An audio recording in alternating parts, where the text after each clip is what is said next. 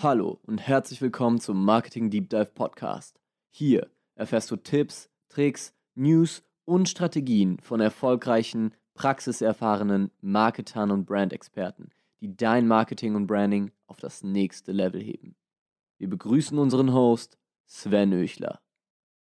So, herzlich willkommen zu einer neuen Folge beim Marketing Deep Dive Podcast. Heute mit Moritz Pindorek, äh, Gründer und Geschäftsführer von der Beast Brands GmbH. Und was die Beast Brands GmbH ist und wie Moritz dazu gekommen ist, äh, das darf er uns gleich selbst erzählen. Herzlich willkommen, Moritz. Hi, Grüße. Danke, dass ich erstmal hier sein darf. Freut mich wirklich. Äh, genau, spannend. Marketing Insights, immer, immer super schön. Auch gerne das nach außen zu präsentieren. Genau. Die Beastfans GmbH äh, grundsätzlich ist ja sozusagen eine Social Media Influencer Marketing Agentur äh, mit Sitz in Leipzig. Dazu gekommen bin ich über äh, einen größeren Umweg, um ehrlich zu sein. Äh, das ist sogar ein ganz witziges äh, Phänomen. Ähm, vielleicht kennst du die La äh, App Lavu? Ja. Aus Dresden wurde die gegründet, diese Dating-App. genau, und das ist das Spannende. Die Jungs kommen ja auch aus Dresden. Und ich bin ja auch Dresdner. Mhm. Und, und das, das, das Spannende an der Sache ist, ähm, dass wir damals, also dass ich ursprünglich aus dem Kryptobereich komme, dass ich mich sehr, sehr viel damit beschäftigt habe früher. Und da damals bei der C3 äh, eine Kryptomesse in, eigentlich in Berlin war ursprünglich und die Jungs dort auch, weil sie sich damals mit beschäftigt haben. Sie hatten Lavu verkauft und wollten, hatten ein Jahr Pause gemacht, hatten geschaut, was sie danach machen. Dort habe ich die, sie halt kennengelernt, hatten eine super gute Zeit, äh, waren dann auch auf Mallorca äh, und habe dann ein bisschen mit den Jungs ein paar Projekte äh, angefangen.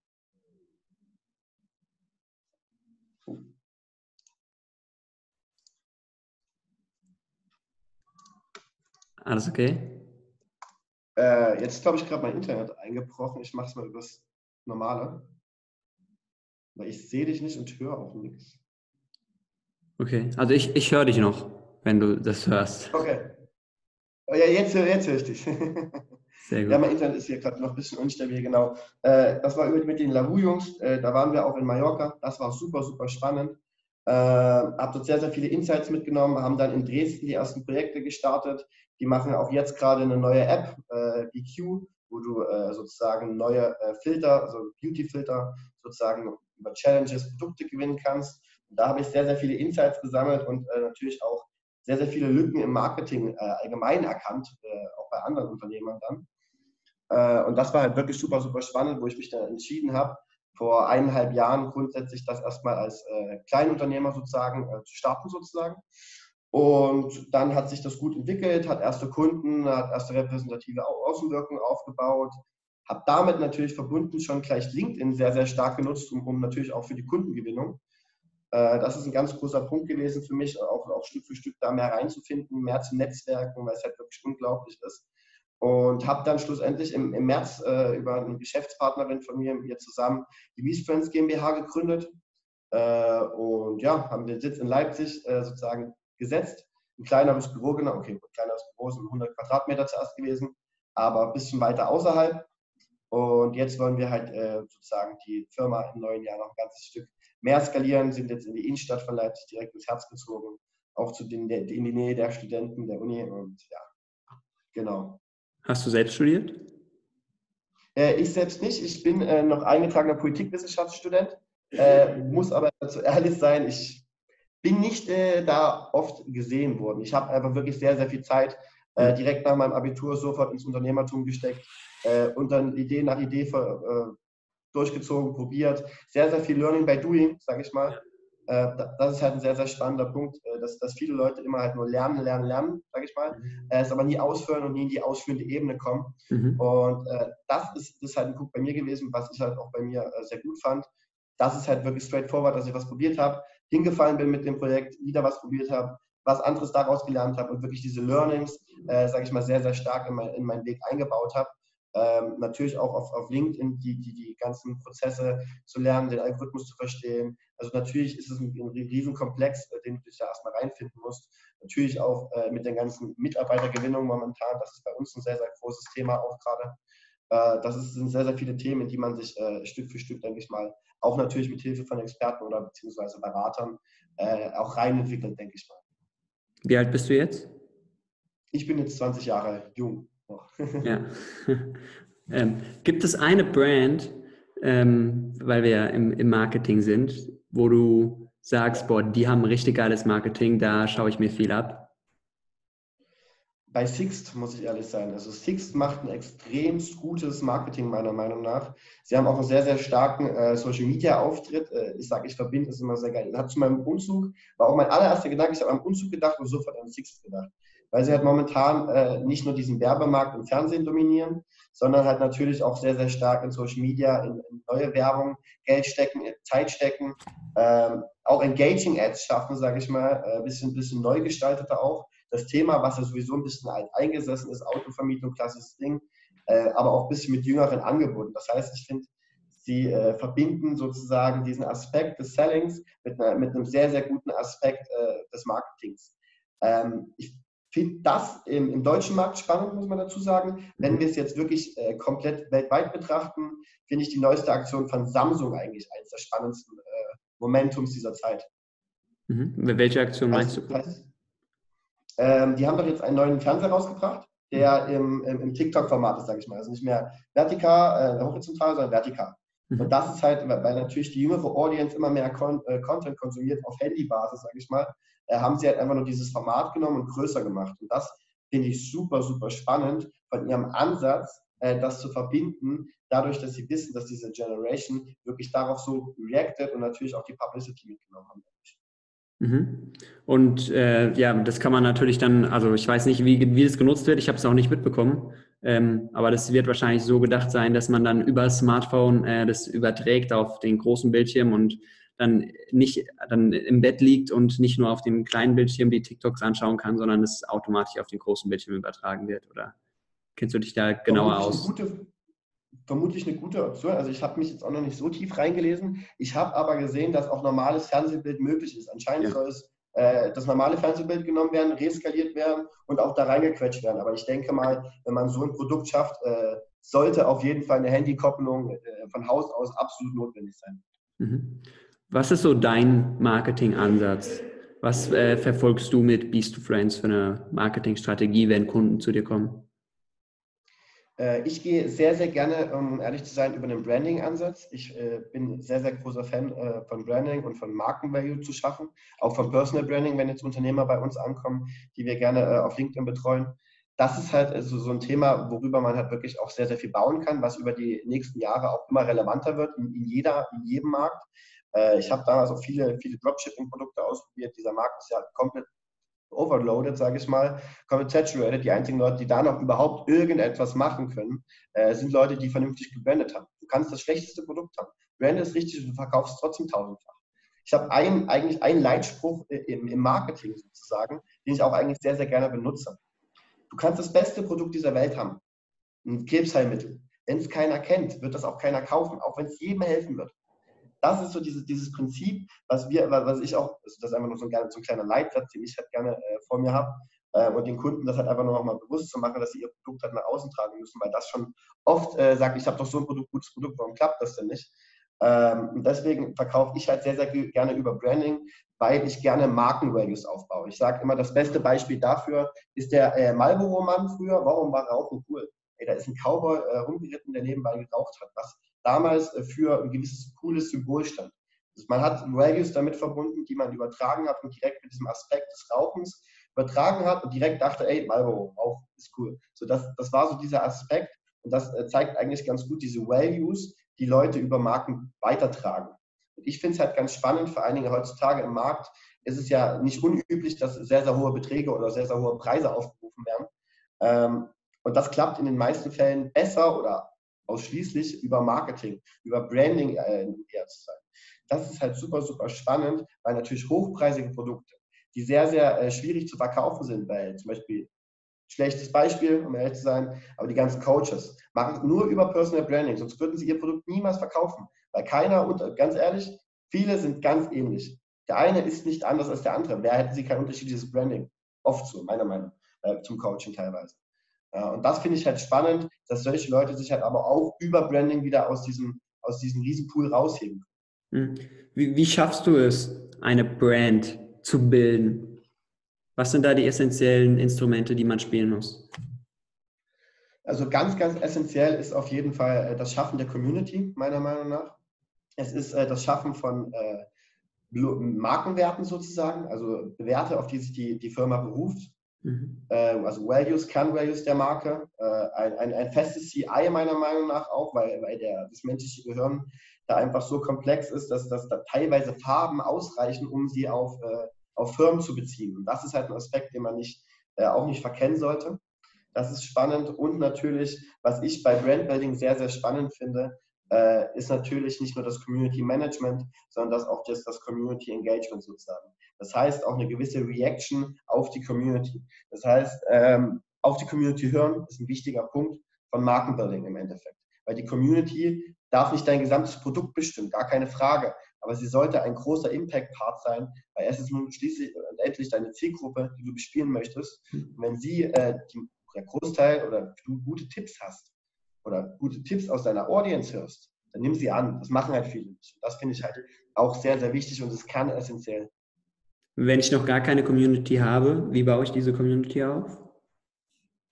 Äh, da gibt es ja mittlerweile echt viele, viele Möglichkeiten. Also das ist halt der Unterschied auch, dass halt jeder mittlerweile seine Plattform findet. Also ob es jetzt Instagram ist über die Mainstream-Fitness-Leute, äh, ob es TikToker sind, die im Classic Music-Bereich oder Engagement-Bereich einfach sind, ob es jetzt Unternehmer sind, die gerne ihre Community aufbauen würden, auf LinkedIn über, über, äh, über Content vor allen Dingen. Also es ist sehr, sehr oft Content. Wenn man kein Geld hat, ist es in der Regel fast immer Content, um ehrlich zu sein. Äh, also für Adspends. Ad, Adspendings sind halt immer gut und schön, äh, bringen aber von Anfang an nicht wirklich viel, wenn man es nicht sehr, sehr gut mit Content verbindet. Meiner Meinung nach äh, oder ob du jetzt ganz, ganz klassisches Produkt hast, äh, was, was jeden Endkonsumenten, vielleicht ein Versicherungsmakler, der seine Zielkundschaft auch auf Facebook sucht und Gruppen baut. Das heißt, jede Plattform hat ja irgendwo ihre Mittel, um Gruppen und Communities intern zu schaffen. Und eine interne Community zu schaffen, ist meistens noch mehr wert, als eine, sozusagen die eigene Firmen-Community zu schaffen. Das heißt, Beispiel, ich baue eine Streetwear-Marke auf, aber es ist natürlich schwieriger, Leute für meine Marke zu begeistern, als für das Thema Streetwear an sich. Mhm. Was mache ich wiederum? Baue mir eine Community im Streetwear auf, die unabhängig von meiner Marke ist, habe aber jederzeit die Möglichkeit, sie mit meiner Marke zu bespielen. Und das ist halt meiner Meinung nach viel, viel effizienter, um am Anfang die erste Community aufzubauen, weil sie sozusagen nochmal einen Umweg hat, der viel besser reactet, wo die Audience wirklich ein Interesse hat, weil sie nichts verkauft bekommt auf diesem, nichts verkauft bekommt in dem Sinn. Mhm. Ja, halte ich für einen sinnvollen Ansatz. Äh, das heißt beispielsweise in unserem, äh, in unserem Fall sollten wir eine Community rund um das Thema Video, Marketing, Videoproduktion äh, aufbauen und ähm, können dann natürlich, es würde dann jetzt eher fürs Recruiting Sinn machen als für äh, Kundenakquise, äh, könnten dann aber immer reinschreiben, hey, wir haben gerade das und das Projekt, wir brauchen Freelancer oder hey, wir sind auf der Suche nach neuen Mitarbeitern und Leute, die sich für das genau. interessieren, äh, wären dann halt direkt am Start. Ja, finde ich einen, einen sinnvollen Ansatz. Ähm, im Thema Influencer Marketing oder Social Media Marketing, was hast du da in den letzten Monaten für Erfahrungen gemacht? Mit welchen Fragen und Problemen kommen die Kunden zu dir? Jetzt hat es kurz ausgeschaltet und neu gestartet, okay. Hast, äh, kein Problem. Äh, ich habe gefragt, mit welchen Fragen und Problemen kommen die Kunden zu dir, was das Thema Influencer und Social Media angeht? Äh, Social Media grundsätzlich haben halt sehr, sehr viele, kommen sehr, sehr viele Unternehmen an, was man sich eigentlich gar nicht vorstellen kann, aber die noch nie wirklich eine ordentliche Social Media Präsenz überhaupt hatten, die das Thema nicht verstehen, die weder dafür irgendein Budget eingeplant haben, äh, die, die das, denen das ganze Thema zu komplex ist teilweise auch. Ähm, ja, das ist ein sehr, sehr großes allgemeines Problem, äh, was wir zum Glück äh, teilweise jetzt in, in, den anderen Bereichen natürlich, weil wir jetzt auch sehr, sehr in den äh, B2B-Markt gehen und natürlich auch B2B-Influencer, äh, da ist es natürlich das, die Awareness viel, viel größer. Aber wenn wir die normalen Instagram, von den normalen Instagram-Influencern sprechen, äh, ist halt sehr, sehr oft das Problem, dass es halt immer noch viel zu viel Fake gibt, also viel zu viel Fake-Engagement, äh, obwohl die Bots schon weg sind natürlich, also die meisten, werden nie alle weg sein, das ist so, aber die meisten sind ja schon, also da ist Instagram meiner Meinung nach, geht das sehr, sehr gut gegen vor. Ähm, das ist spannend zu betrachten, aber natürlich auch ist ein Problem von vielen, dass es nicht mehr messbar ist.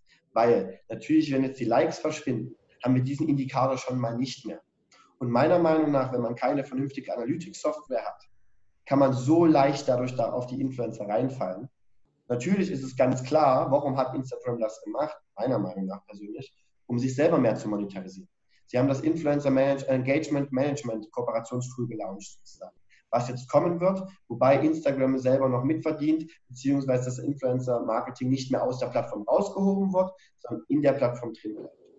So, und das ist spannend, weil wenn man das nicht nutzt und einem die Likes nicht angezeigt wird und da steht, sie hat 100.000 Follower als Beispiel und jedes Mal 30, 40, 50, 60, 70, vielleicht 100 Kommentare, was ja ungefähr dann echt aussieht. Kommentare können alle aus Engagement-Gruppen stammen.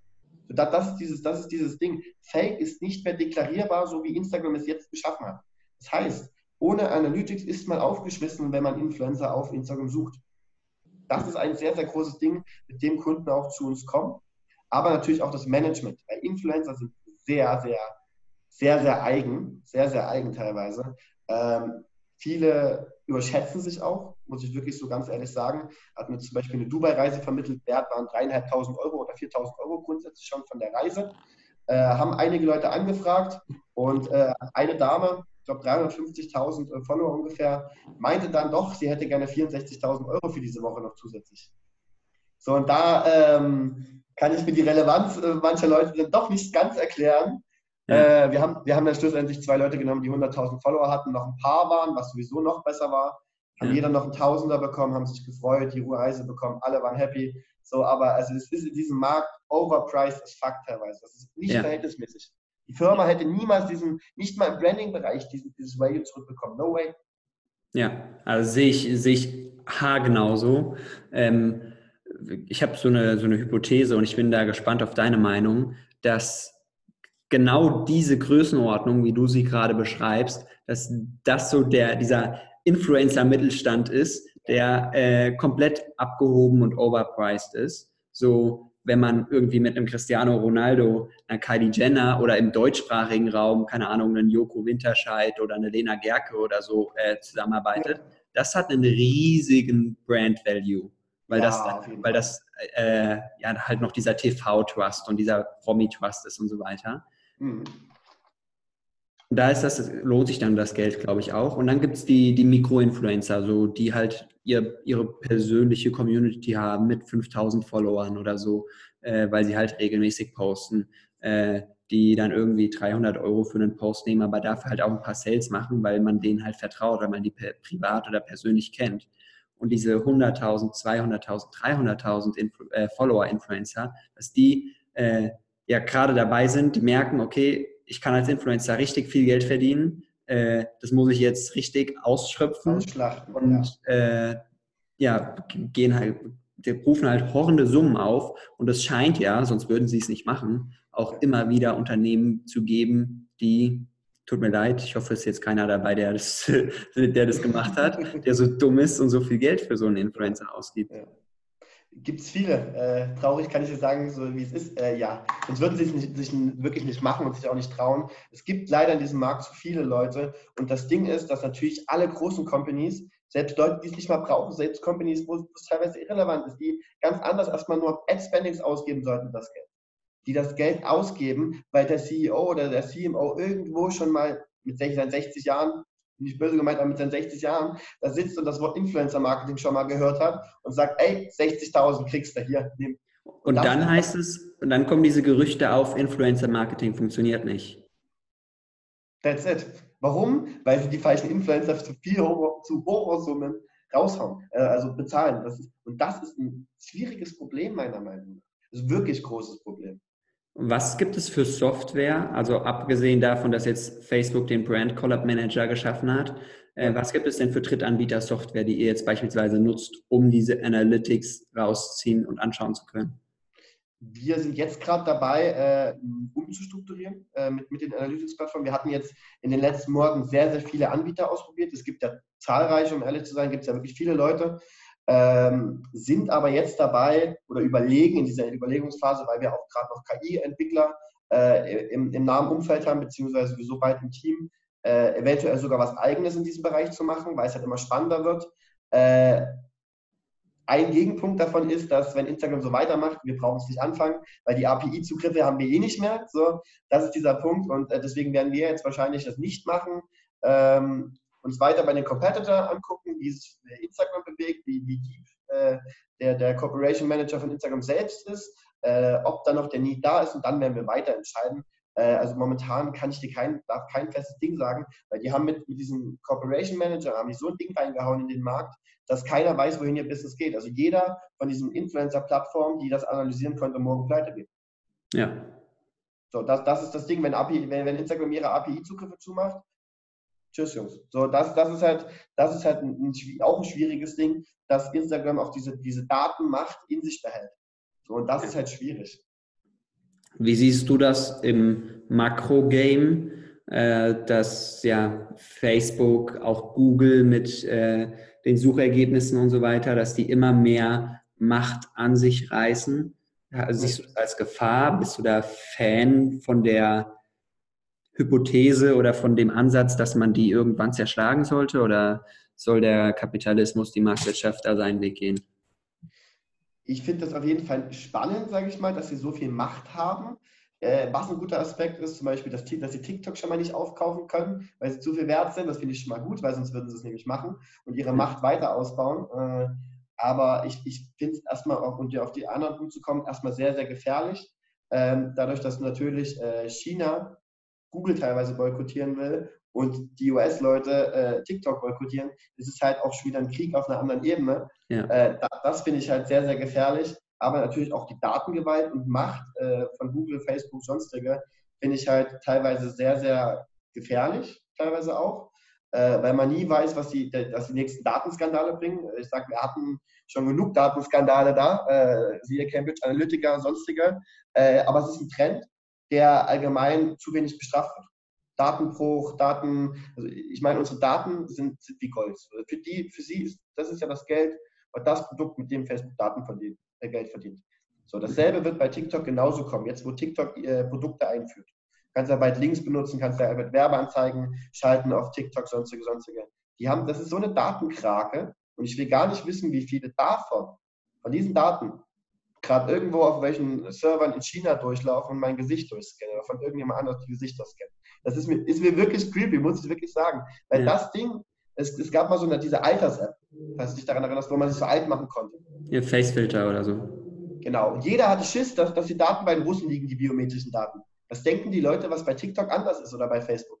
Ja. Ist, doch, ist, doch, ist das genau dasselbe. Und das finde ich super gefährlich, weil biometrische Daten in Zukunft das Ding sein werden, mit dem wir zahlen mit dem wir unsere Lebensversicherung, mit dem wir alles Wichtige machen. Und das ist komplett öffentlich. Jeder hat Bilder von sich. Und das wird eine riesige Gefahr in den nächsten Jahren online. Weil wenn das public wird und wenn das geleakt wird, ich meine, es gibt jetzt im Dark Web schon Datenlisten von, wo du 10 Millionen Inder, kompletten äh, äh Face-Data und alles kaufen kannst. Das mhm. ist krass. Das ist, ich meine, es gibt es jetzt schon. So, und das ist jetzt schon alles exposed. Was denkst du, was die nächsten Jahre danach kommt, wenn noch mehr gehackt wird, wenn noch mehr, ich meine, TikTok hat ja jetzt schon einen Shitstorm as fuck wegen Datenprivatsphäre. Das ja. ist halt krass.